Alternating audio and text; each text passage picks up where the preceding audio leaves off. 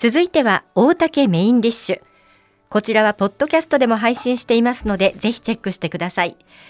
では今日のお客様をご紹介しましょう。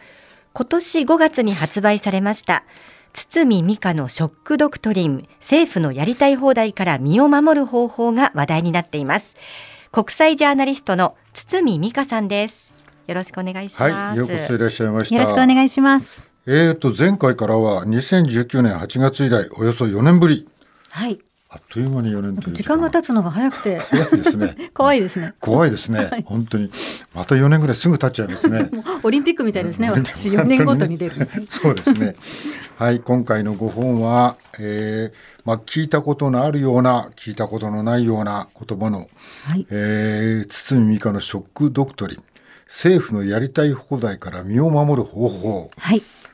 えー、これショックショックドクトリンってこれちょっと大まかに言うとどんな意味があるんですか？はい、うん、あのこれはですね、カナダのジャーナリストナオミ・クラインさんによるまあ造語なんですけども、はいはい、ショックというのは、うん、まあ、文字通りショックな事件ですね、はいはい、ショッキングな事件、うん、であのドクトリンというのは、うん、まあ、分かりやすく言うと、はい、政策政策って考えたら分かりやすいと思います、うん、はい、だから、うん、あのショックな出来事が起きて、例えばテロとか、ね、うん、今の戦争とか、うん、それから東日本大震災のような自然災害とか、うんいろんなそういう金融危機とかそういうのが起こった時に、私たちがショックで思考停止している間に普段だったら反対されるような、もしくは憲法違反だったりする、そういう政策をしれっと入れてしまう、まあ、火事場泥棒火事場泥棒ですね、まあ、でもそのショックなことが起こった時、なんかやっぱり思考停止状態になるというか、人間はね、はい、なりますよね。どうしていいか分かんなくなりますね。なりますよね。そうすると私たち心理的に早く非日常に、非日常のことっていうのは居心地が悪いんですよ、はい、人間は、はいはいはい、なので早く元に戻してほしいと思うあまりに、うん、例えば国会で審議がなくても、うん、パッと皆さんの日常を早く取り戻すために、うん、早く安心安全を取り戻すために、うん、この法律を一気に通しました、うん、って言われると、うん、なんかなんとなくそのまま行っちゃう。なんか内閣だけでなんか決めて、省庁だけでとかね、国会、えー、国会通してないんだけどみたいな。でもみんななんかもう わ,、うん、わちゃわちゃしてるから、はあ、もう早く日常に戻りたいっていうのが勝ってしまう。そこを利用されるわけです、うんうん、戻った日常も今は平穏ではありませんけどね。今はね、あの毎日がショックなんですよこの国なんていうのは。そうなんだ、はい、エブリデイショックドクトリンと思っていただいた方が。エブリデイエブリデイさんびゃくろくじゅうごにち、はあ、はい嫌なとこにいるな、それじゃ。はい、一番最初になんか、堤さんはきゅういちいちの時に、ツインタワーに隣接する世界金融センタービルのにじゅっかいにいらした。はい、そうですね。私、野村証券にその時いたので、はい、はい。はい、あの時に。隣のビル、隣の隣ぐらいですか、あのビル。隣、真隣ですね。真隣のビル。はい、窓が、えー、見えるぐらい、隣。で、ビルが崩れたりするときは、はい。うん私たちは、うん、あのテロが起きた時に、うんまあ、もちろん下階段で降りて逃げたんですけど、はいはい、逃げてこう振り返った時に崩れたんですよ、うんうんはい、で崩れたんですけど、はい、私たちのビルも、うん、世界金融センタービルももちろん、うん、全部電気系統ぐちゃぐちゃになって天井起こって、うんまあ、半年使えなかった、うんまあ、すごいショックですね、うん、あれは、うん、あれはですねアメリカ政府が初めて自国民に仕掛けたショックドクトリン、うんうんつまりあれだけの大カオスの中で、うん、もうじゃんじゃんじゃんじゃん、うん、あの普通は反対されるようなものを、はい、もうとにかく議会で通しまくった、うん、なんかあっという間にイラクに攻め込みえ覚えてます？あっという間だったじゃないですか、うん、あっという間でしたね。だ誰でした大統領が、はい、なんかこうフセイン大統領がなんか隠してるみたいな、うん、隠してるっていう言いがかりで、うん、もうそれも間違ってたんですよね。間違ってましたね、はい、それでもこうそこなんですよ。そこがポイントなスピード勝負。しかも国民も、うんまあ、ここで何千人も亡くなったショックとそうなんですよ。あのニューヨークを象徴するようなビルが崩壊したので誰がやったんだとそいつつ潰せみたいな。そうですよ。私たちはあの頃毎日怖くて、うんはい、次のテロまた起こるかもしれませんよってマスコミが流すんです。ああなるほど。恐怖をああつまりショック状態を長く続ければ続けるほどやりたい放題が長くできるんですね、はいうん、それ政府がっていうことですか？そうです、うん、でまあもちろん政府とそれからあの大企業ですね、うん、政府をバックアップしているいろんな業界が今のうちにやっちゃおうよっていうところでもう準備してたものを通すんですけど、うんうん、マスコミはショックを煽る役目役割マスコミがだから一体となってる、メディアと政府が一体となって、ね、はい、この不安を煽って、まあ、まあ、さっきおっしゃった火事場泥棒的な政策を決めていく。やってましたね。私、うん、だからアメリカのジャーナリズムって結構憧れてたんですけど、はい、あの頃はまともなジャーナリストがどんどんこう降板されたり、うん、それこそ辞めさせられたり、はい、それからまあいなくなったりとかですね、はいはい、なんかあの疑問を、え、ちょっとおかしくないですか、はい、って言うと、はい、次の週でもう降板されてたり、うん、だから大竹さんなんかも一瞬ですよ、一瞬でスパッと、はい、スパッとあサクッとサクッとという感じだったんですよ、あの頃。だからあの時に、うん、あ、これはなんかおかしいことが起きてるなって思いましたね、うんうんうん、はい、うん、サクッとかいいけどね、俺はどうされてもえーとそれでアメリカはそのな、なんていうんですか、そのメディアの煽りもあって一気にイラクにこう湾岸戦争、そうですね、まあ、でも砲弾が飛び交った、国連関係なくアフガニスタンやって、うん、それからイラク戦争で、うん、はい、まあ、その後ずっとつてあのテロとの戦いって終わりがないので、うん、なるほど、いくらでも言いがかりつけられるじゃないですか、はい、うん、だからあの後ずっとあの中東あたりで、うん、まあ、ずっとテロとの戦い、はい、軍事予算も青天井に、うん、はい、あの後アメリカ軍事予算が青天井になっていくんですか。なりましたね、あの時ものすごい勢いで、はい、だから社会保障がその分カットされて、うん、軍事予算が、うん、で皆さんやっぱ恐怖に駆られてるので、うん、まあ、軍事予算必要だよなってなるわけです、はいはいはいはい、我に返るまでは、はい、で、はい、でもさ、最後あれが間違いだったってわかるじゃない、国民も知るわけじゃない、うん、はい、でその後どうしたんですか、みんな。だからもちろんあの後もう本当にずっと何年か経ってから、うん、例えばニューヨークタイムズで、うん、あれはそういうあの証拠はありませんでした、うん、みたいなことを、うん、まあ、はちめんぐらいで小さく、うんうん、あのはちめんだからいちめんじゃないんですよ、うんうん、はちめんで小さくしれっと記事にしたりしたんですけど、うんうんうん、あのただですね、はい、大竹さん、今どんどんどんどん新しいニュースが入ってくるので、はい、忘れるんです、みんなすぐに。そこもまたつけ込まれる。もうだから今ついこの間までウクライナと思ってたら、今もうパレスチナとイスラエル、はい、ゼレンスキーさんの人気が急にガタ落ちしたっていうことで、アメリカでニュースになってるぐらい。あ、そうなんですか、はい、急にゼレあのウクライナに、うん、あの入れる予算急にものすごく減って、うん、じゃあ次はこっち、はい、で今こう両方だと大変だということで、うんうんうん、アメリカはどうするんですか。いや、もう今だから本当に動き取れないんですけど、うん、やっぱり軍事予算はまたあっという間に入れましたね、うん、ななちょうえんとか、はあ、はい、まあそういうふうにそのショックが、まあ、キューイチみたいなショックがあった時に、うん、まあ、メディアと、まあ、それからお金儲けをしたい人たちと政府みたいのが一気にくっついちゃうみたいなことになるんですか。そうですね、その手法が結局、うん、あの歴史の中でいろんな国で使われてきたっていうことを時系列で暴いたのがショックドクトリンのナオミ・クラインさんだったんですよ、はい、でこれが世界中でまあ有名になったんですけど、うん、はい、非常に効果があるのでショックドクトリンって、うん、例えばじゃあ、まあ、じゃあ東日本大震災がありました、はいはい、じゃあ金融危機がありました、うん、じゃあウクライナのことで大変なことになってる、うん、となると、うん、いろんな法律が通っても、うん、ニュースがそっち一色になるので、うん、気がつかないですよね、うんうん、日本の場合は東日本大震災がありました、うんうん、えー、それからだいたいどどどうなっていったんですか。そうですね、例えばあの時に、うん、まあ、設定された、はい、えーとまあ、例えば再エネの私たちが税金から払っていく、うん、お金払って支えていくという、うん、復興支援の復興支援の復興税みたいなのができたり、それからあの、まあ、宮城県なんかは、うん、あの漁業の海の民営化っていうのに一気に舵を切って、うん、復興特区というのを作って、はい、復興特区というのは、うん、あの法律がフリーゾーンみたいなものですから、はい、あそこはそこでまあいろんな民営化が進みました、うん、問題は、うん、そのそこの一番大変な時から少し経った後に検証しなきゃいけないんですね、うん、はいはい、つまり非常事態は終わった、うん、とりあえず、うんうん、じゃあその後もずっとそのシステムが続くのは実はまずいわけですよ。そうですね、その時は緊急だったかもしれない、うん、はいはい、でも検証してうまくいってないのに、うん、そのままになってるシステムというのがたくさんあって、うんまあ、アメリカの場合怖かったのはきゅういちいちの時にテロリストがどこにいるか分かんないから監視体制を敷きます、はい、で Google の個人情報も全部アメリカ国防総省がうん、必要な時はもらいます。で、監視カメラもつけます。はい、それから、うん、メールもファックスも、うん、全部電話も登場します。うん、っていうふうになったわけですね。はいはい、だけどそれは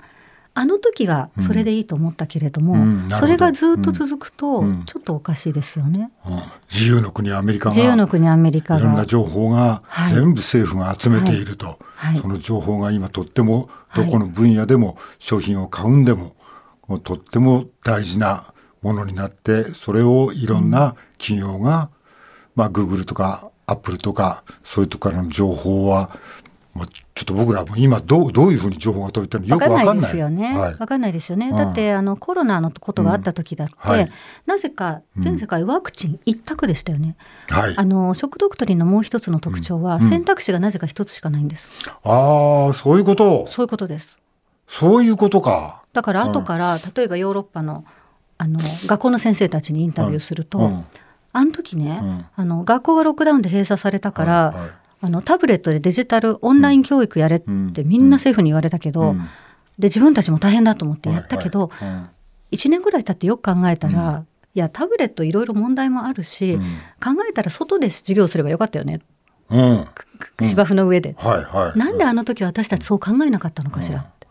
ん、選択肢が一つしかなかったなぜか政府とマスコミは一つしか選択肢を出さなかった、うんだからマイナ保険証とかもそうですよね、うんうん、なぜか選択肢ない、えーまあ、ちょっと話が全部一緒です、はい、例えば、はい、その前に今一つおっしゃった、はい、そのコロナのワクチンが一つになって、まあ、そのワクチン打たねやっていうのとあの時は確か、まあ、今堤さんがおっしゃっている緊急事態宣言がそうです発布されたっていうんですか。緊急事態宣言というのはキーワードです。どういった意味で緊 急, 緊急事態宣言を出すと、はい、緊急事態宣言を出すとですね、うん、通常憲法で守られたり、うんはい、現行法で守られているものが一回ストップするんです、うんはいはい、なぜなら緊急事態だから、うん、なるほど非常事態だからやります、うんうんうん、っていうことになってしまうんですね、うん、なので言ってみれば、うんまあ、それを悪用した政府も、うん、かあのいたわけですよ世界中には、はい例えばそれを悪用して、うんまあ、ものすごく国民 の,、うん、あのデータを管理するとか行動制限するっていうことをやり、うんうんうん、行動制限ありましたねありましたでしょ。であれだって、うん、こっから出るな、うん、緊急って思ったら感染症拡大したら困るからって従うじゃないですか。でもやっぱりだんだんだんだんしばらく時間が経ったら皆さんおかしいな、うん、それはちょっと憲法、うん、あの逸脱しすぎじゃないって言った例えばカナダとかね、はいはい、国民も今いたわけです、うんうん、でカナダの場合は、うん、いやそれは行動ワクチンの、ね、行動制限っていうのがあったんですけど、うんはい、ちょっと憲法逸脱しすぎじゃない、うん、と国民が反対デモをしました、うんはい、そしたら、うん、トルドー首相が緊急事態宣言を出したんです、はい、これ危ないと、うん、こんなことじゃ、うんうん、で緊急事態宣言を出した後何をしたかというと、うん、反政府デモの参加者の銀行口座を凍結した、うんうん、そうなんですか。でなぜそれができたか、うんもちろんデータが一元化されてるわけですね、うん、銀行口座の政府がそれを見た握ったできるってことですそれが、うん、でカナダ、まあ、あんなね、はい、甘いマスクのトルドー首相が、はい、まさかって私たちね日本人は思うんですけど世界でもかなりいい国だというかなりいい国で、うん、温厚な国民で、はいはい、あの首相もなんだかこう可愛いしいいことしてそうだしってイメージが、ねはいはい、あったんですけど、はいどんな政府でも緊急事態宣言を出して国民のデータを一元化していればいろんなことができるというのを証明しちゃったんですよ。でその後スペインが同じようなことをやりました。なので緊急事態宣言を出してやりたい放題をやるかどうかは分かんないですよね、うん、そうですね、うん、じゃあこう紐付けて考えると日本は緊急事態宣言があってその後マイナンバーカードっていう流れが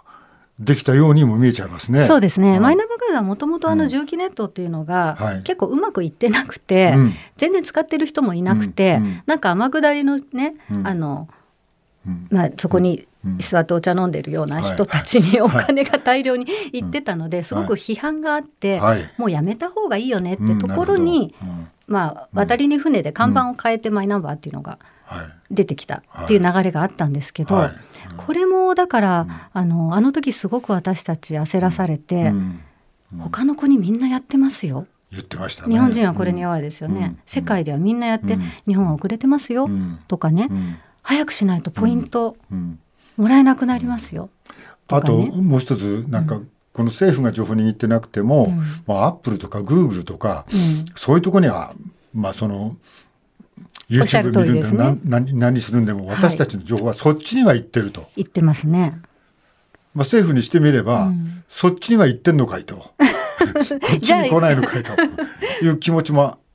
あったんですかね。そ, そうですね、それは総理に聞いてみないと、うん、もしくは河野大臣に聞いてみないとってとこですけども、うん、でもとにかくいろいろ荒かったですよね、うん、はい、あのやり方が、うん、そうですね、例えば、うん、じゃあ他の国みんなやってますって言っても、うん、やってない国とやってる国と、うん、うまくいってる国と失敗してる国があったので、はい、うん、うまくいってる国ばっかり取り上げたりとか、うんうん、なんかちゃんとこう丁寧じゃなかったところがありましたし、なんかそれであの例えばじゃあ保健所と一体化するのにお医者さんの声聞いたか、うん、お医者さんあれだけ反対してたのに、はい、まあ、ほとんどご利用しで、うん、はい、や今大変なことになってますよね。うん、でなかなかみんながこう腰が重い、はい、となったら、うん、じゃあ保健所廃止しますとかね、うんうん、つまりいいことしか言わない、はい、それからやたらにせかす、はい、うん、はい、うん、そして選択肢がない、はい、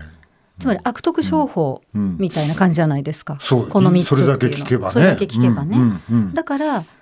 これのこのみっつ の、うん、あの特徴がもし見られたら、うんうん、一旦立ち止まってほしいんですね。もう一回言ってください、みっつの。いいですか、はい、やたらにせかす、やたらにせかす、いいところしか言わない、はい、メリットしか言わない、弊害があるのことは、はい、教えてくれない、教えてくれない、はい、それからあの任意ですよ、うん、自由意志ですよと言いながらなぜか選択肢がいっこしかない選択肢がひとつしかない、ひとつしかない、まさにそうですね、まさにそうです。任意ですよって言ってて、うん、任意ですよって言ってるんだけど保険証廃止しますって言われたら、おいおいおい、任意じゃねえじゃないか、ね、選択肢ないじゃないですか、選択肢もそれひとつしかない、はい、へー、そういうことか。このみっつが出てきたら、うん、ショック・ドクトリンを疑った方がいいです、うん、そして、はい、私たち国民には選択肢があって、うん、一回立ち止まる、政府が急いでご利用し、ね、うん、高速でご利用しするなら国民は立ち止まるという選択肢が実はあります、うんうん、だから今マイナンバーカード、ものすごくマイナ保険証問題がいっぱいあるじゃないですか、はいはい、だから返却する人は増えてますよね、うん、でそうすると一回立ち止まることができるんです、うん、あのみんながやらないとできないので、うん、こういうのって、うんうん、でもこのカード、さっきいいことしか言わないって言ったけど、まあ、世界を見てみるとこの番号は持ってる人はいる、うん、でこのカードができる、だけどこのカードを、まあ、健康保険証と紐づいてるっていう国はないっていう話も聞いたことあるんですけど。いや、あのおっしゃる通りで、うん、あのカードはカードであってもいいのかもしれないんですけど、うんうんうん、身分証とだマイナンバー自体は別に悪くないんですよ、はいはいはい、番号をつけることは、うん、ただカードっていう現物を作ったり、うんうん、それから身分証と一体化させる、うん、例えば運転免許証とか保険証とかと一体化させるっていうのはより多くの情報が一箇所に集まってしまうので、うん、カードいちまいに、はいはい、それは、うん、あのものすごくセキュリティは弱くなりますよね。例えば高齢の方って暗証番号を覚えられないので、うん、覚えられません。お財布に一緒に入れてます、カードと暗証番号。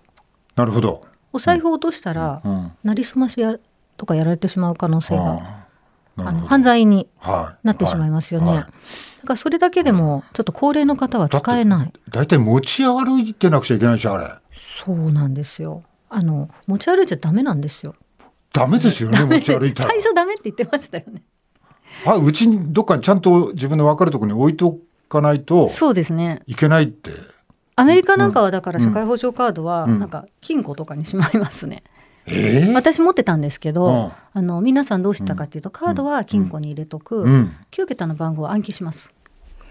無理ですですよ。無理でしょ無理でしょ無理でしょ。でも政府は、いや、なくしても大丈夫ですよみたいなことを言うじゃないですか、うん、言うのはね言いますけど、うん、今実際にあの、うん、いろいろもう起きてますよね、うん、日本でも例えば、うん、いろんなあの例えば、うん、役所のエラーだったとしても、はい、じゃあ起きちゃった時どうするかってことを考えてないので、うんはいはい、じゃあ、 あの紐付けしたくないのにされちゃいました、うんはい、外してくださいって言ったら厚労省は、うんはい、外すって前提で考えてなかったので外し方ありませんとか、言うんですね。そう、うん、であの今度運転免許証も一緒になる、うん、それから成績も今度一緒になる、はい、銀行口座も一緒になる。え、はい、え運転免許証と保険証と保険証と年金と年金と銀行口座と、うんうん、それからあの子どもの成績とかもこれから入ってくる、はい、えそれから決まったんでしたっけ成績。今そういう方向で話している。であのですね全部病状もだよね。病状もですね、うん、健康関係の、うんうん、あのできる日本政府のスタンスとしてはできるだけあの便利になります、はいうん、便利にするためにできるだけ一つにして、はい、一箇所にして、うん、でゆくゆくはそれ一個で、うん、全部何でも決済でも何でもできるように、うんうんうんで最初の話に戻るとここに選択肢が一つしかないって話になりますよね。ないですよね保険証なんかは、ね、選択肢が一つしかないっていうのが一番危険だと。危険ですね。で今ですねあの、うん、来年のあのごがつにですね、うん、ダブリューエイチオー、はい、世界保健機構が、はい、あの加盟国全部である一つの大きなルール、うん、新しいルールを作ろうと、うん、で来年のごがつがそれ決める時なんですね、うんはい、であんまりもう半年しかないんですけども、はい、それ何が何をしようとしてるかというと、うん、あのコロナの時に各国がバラバラに対策しましたよね、うん、なるほど、うん、でバラバラだとやっぱり途上国にワクチンがいかなかったりとか、うんうん、いろいろうまくいかないから、はい、今度パンデミックが起きたら、うんうん、全部統一しましょう。ダブリューエイチオー が治療の仕方、はいうん、ロックダウンいつするか、はい、隔離をするか、はい、ワクチンを打つか、はい、全部決めます、うんうん、そで全部、うん、あの各国政府従ってください、うん、っていう選択肢が一つしかない。選択肢もう完全一つですね、うん、ダブリューエイチオー だ、うん、の指示だけになるんですけど、うん、これが来年のごがつなんですよ、うん、でそれはあの健康状態公衆衛生を結局 ダブリューエイチオー の一箇所か、うん、全部世界あの、うん、なんていうんですかね統一して、はい対策を指示していきましょう、うんうん、でそれによってみんなが同じように誰も漏れることなくワクチンも打てますよ、うん、危なかったら隔離しますよ、うん、でこれが結構問題になっていまして、はい、これやるときに必ず必要なのがデジタルパスポートなんですよ、はいうん、でそれはマイナ保険証のようにデジタル化して医療のデータを、うんうん、それを身分証にする必要があるんですね、はいはいはい、だからまあ来年のごがつを目指して日本の政府は結構今急いでると思うんですけど、うん、これはですねブラジルインドロシア、うん、アフリカ大反対、うんうん、結局主権がなくなりますからね、うん、あの国で決められなくなる、うん、あ自分たちの主権がなくなっちゃう、はいはい、例えば世界基準に合わせなくちゃいけないか合わせなきゃ例えばアフリカのある国が、うん、マダガスカルという国が、うん、いやうちはワクチン打たないで、はい、あの民間療法やりたいです、うん、っていう選択肢を国民に与えたい、うんはいはい、としても ダブリューエイチオー の条約が通ってしまうと、うん、それ罰則がついてしまうんですね、うん、なるほど。なので反対する、うん、だから、うん、あのアメリカでも下院議員は反対、うんはあとか、まあうん、ブラジルなんかもじゃあ ダブリューエイチオー 脱退します、うん、っていうぐらい大ごとになってるんですけど、はいまあ、日本ではこれ報道されないんでほとんど知らない知らないですね。全然知らない知らないですよね、うん、でも結構これそうなんですか。はい、うん、今これ世界的に問題に、まあ、一瞬聞くとねなんかちょっと世界の各国が集まってと基準を統一して、はい、みんなが漏れなく治療できるようにいいことのように、ね、でそれだったら、まあ、いいことしか言わないっていう意味で言えばそれだったらもうこのいいかなってちょっとこの話に乗ろうかなと思うけど世界にはいろんな宗教があったり、はい、いろんな民族がいたり治療法も一つじゃないし治療法も一つじゃなかったり、はい、それ以外の治療法が認められなくなったら、はい、やっぱりその国ではとっても困る国が出てきたり選択肢がないっていうのは、うん、やっぱり主権がなくなるので、うん、あともう一つやっぱりもう一つはですね、うん、その条約が決まると、はい、例えばいろんなフェイクニュースが出たじゃないですか、うん、コロナの時って、はい、でそれによってすごく、まあうん、皆さん混乱したり、うん、例えばワクチンは危ないワクチンは効く、うん、これだってものすごくいろんな情報が出たし、はい、ロックダウンうがい薬でいいってうがい薬でいいって人もイソジンって言ってましたからね誰かいましたねいましたね誰かそういう人ねどっかの市のね、うん、有名な人が今でも知事なさってますけど、はい、それがなんかあだ名になっちゃいましたよね、はいでうん、ああいうことが出ると混乱するので、うん、ダブリューエイチオー としては、うん、例えば エスエヌエス をしっかり見て、はい、これちょっとフェイクだなと思うものは、うん、ちょっと検閲して、うんうん、情報もしっかり統一しましょうっていうところも言ってきてるんですよ、うんうんまあ、これはちょっと引っかかりますよね、うん、つまり エスエヌエス を検閲して、うん、こちらが正しいと思う情報以外は全部封じ込めてしまう、うんうん、そうですね、そうなりますね。これはちょっとね問題視、うん、結構ジャーナリストなんかはすごく問題視をつまり情報の選択肢もなくなるってことですよね、うんはい、マイさっきの話に戻るんですけどマイナンバーカードのもう一番の問題点って、うん、やっぱり持って歩かなくちゃいけないっていうのと、うん、それから情報が全部そこにあると、情報どこでも本当にちゃんとこの情報を管理してくれてるのかと、情報が漏洩する。そうすると個人の病歴から財産から自己歴とかが全部紐づいて個人が丸裸になっていく。まあ言ってみれば、まあ、この人の好きな本はこんな本だからみたいなんで、まあ、好きな本まで分かっちゃうと。そうとそういう情報しか逆に個人には入っていかないって逆作用もありますよね。そうですね。あの、うん、政府はあのマイナンバーカードをどうしたって、うん、そんな分かりませんよって言うんですけど、うんはい、いやそんなわけなくてですね、はい、今はもういろんなデータを紐付けることで個人の特定はできてしまうわけですね、はい、それから、はいうん、あの初めは年金とか災害とか、うん、あの使う範囲も決まってたんですけど、うん、さっき大竹さんが冒頭に言ったね、うん、つまり、はい議論なしで決めるやり方、はいはい、例えば省庁だけが、うん、厚労省が決めれば範囲広げられますとかね、はい、ちょこちょこちょこちょこねルールを緩くしてるんですね今政府が、ね、だからあの私台湾の踊りダンサーなんかにこの話した時に言われたのは、はいはい、じゃあどうやったらうまくいくの、はいはい、聞いたんですよ、うん、そしたらさん大条件があります、はいはい、一つは透明性、はい、透明性ってもちろん大事なところはセキュリティはかけるけども、はい何やってるのか分かんないとか、うん、き決めるその制度の設計の仕方が全部ブラックボックス、うん、エヌイーシー の人しか分かりません、うん、デジタル庁は長官も分かってません、はい、とかじゃダメで、うん、透明化する、うん、それから、うん、責任の所在をはっきりする、はい、今何かあった時誰も責任取らないですよね。なるほどね、うん、取らない。お時間来てしまった、はい、続きはぜひちょ、ちょっと待ってもう一つ、もう一つだけ今みっつとおっしゃった、はい、みっつめは、はい、あのデータというのは私たちの個人の資産なので、はい、データの出どころの個人にちゃんと選択肢がある、うん、削除してほしかったら削除してください、はい、できるようになる、はい、削除してくださいが言えるってこと言える選択肢があるということです、うんはい、そうですね、だからね、うん、政府が信頼できる国ならやっても大丈夫っていう人もいます、うん、ぜひ続きは本をお読みください。だから台湾は大丈夫、台湾は今のところ大丈夫です。堤美香のショックドクトリン、うん、政府のやりたい放題から身を守る方法、幻冬写真書からせんさんじゅうよんえんで、はい、せんさんじゅうよんえんで発売中です、うん、今日はこの本を抽選でごめいさまにプレゼントいたします、はい、ありがとうございます、はい、ご希望の方は堤さんの本希望と書いてメールはゴールデンアットマーク ジェイオーキューアールドットネット、 ファックスは東京 ゼロさん ごーよんゼロさん いちいちごーいち へどうぞ。エンディングで当選者を発表いたします。それからワクチンレタス、人工肉などについて書かれたルポ食が壊れる、私たちは何を食べさせられるのか、こちらは文春新書からきゅうひゃくきゅうじゅうえんで発売中です。お時間来てしまいました、すいません。今日のゲストは国際ジャーナリストの堤美香さんでした。あのね、あの政府と市民が一致するって難しいですよね。だからまず信頼関係の基盤を作ることが先ですね。はい、わかりました、はい、ありがとうございました。ありがとうございました。